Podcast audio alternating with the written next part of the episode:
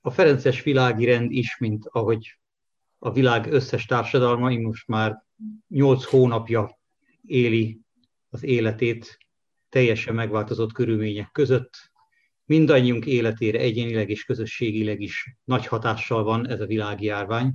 Úgy gondoltuk, hogy az egyházi új év kezdetén, advent első vasárnapján arra hívunk mindenkit, elsősorban rendünk tagjait, hogy kezdjünk új életet, bízzuk Istenre az életünket, és az új évet egy olyan közös imádsággal indítsuk, amelyben az Úristen segítségét kérjük, hogy támogasson mindannyiunkat egyénileg, közösségben is, hogy ebből a járványból, illetve ebből a járvány okozta helyzetből megerősödve, lelkileg épülve és szemléletünket megváltoztatva tudjunk kikerülni. Advent első vasárnapja egyébként idén egybeesik Ferences minden szentek ünnepével, a Szeráfi család szentjeinek az ünnepével, és ezért ezen az imanapon a Ferences család szentjeinek a közbenjárását is kérjük, hogy segítsen meg bennünket elsősorban Ferences világirend tagjait, de az egész emberiséget abban, hogy ezen a járványon ne legyengülve, hanem megerősödve, igazabb hittel, biztosabb reménnyel és tökéletesebb szeretettel tudjunk kerülni. A minisztergenerális naptárát, programterveit mennyiben befolyásolta, befolyásolja ez a most már lassan több mint fél éve tartó rendkívüli állapot? Teljesen megváltozott az életünk, sokkal kevesebb utazásra nyílik lehetőség, és sokkal többet kell ülni a képernyő előtt, és sokkal többet kell nézni a testvéreket és hallgatni őket a világháló adta technikai lehetőségek keretein belül.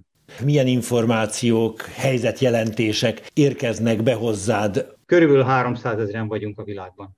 Rendünk tagjai világiak, tehát a világban élünk, mi nem szerzetes közösség vagyunk, nem közösségben egy fedél alatt élünk, ami azt jelenti, hogy minden tagunk a saját családjában él, és ilyen formán nagyon erősen betagozódik a társadalomba, azáltal is, hogy munkahelyre jár el, ha tud, illetve világi munkát végez. A mi rendünk tagjait ugyanúgy érintette ez a világjárvány, mint a környezetükben élő bármely más személyt. Nagyon szomorú híreket kaptam Latin Amerikából például, ahol nagyon erősen érintette a társadalmakat ez a járvány, nagyon komoly áldozatokkal, sok-sok beteggel és számos halálos áldozattal járt Latin Amerikában. És nem kaptam jó híreket Afrikából sem, mivel az ottani egészségügyi ellátás az messze nem mérhető ahhoz, amit mi megtapasztalunk itt Európában, még ahhoz a sokszor gyenge lábakon állónak megélt magyar egészségügyhez képest sem. Azt tudni kell, hogy mi itt azon kevés kivételezettek közé tartozunk, ahol komoly társadalombiztosítási rendszer van. A világ számos országában ilyen nincs, és ahol nagy a szegénység, ott az egészségre is kevés pénz jut. Ezeket az embereket nagyon keményen érinti egy ilyen járvány, ahol nincs módjuk, nincs pénzük arra, hogy orvoshoz forduljanak, nincs módjuk arra, hogy gyógyszert vásároljanak, vagy egyáltalán lehetőségük sincs arra, hogy eljussanak olyan helyre, ahol orvossal, gyógyszerésszel találkozhatnak. Ázsiában is számos országot nagyon nehezen érint ez a járvány. Ugye a sajtóban is lehet olvasni Indiáról, hogy milyen súlyos ott a helyzet. Ez alól sajnos a mi rendünk se kivétel, és számos testvérünk elkapta ezt a koronavírust.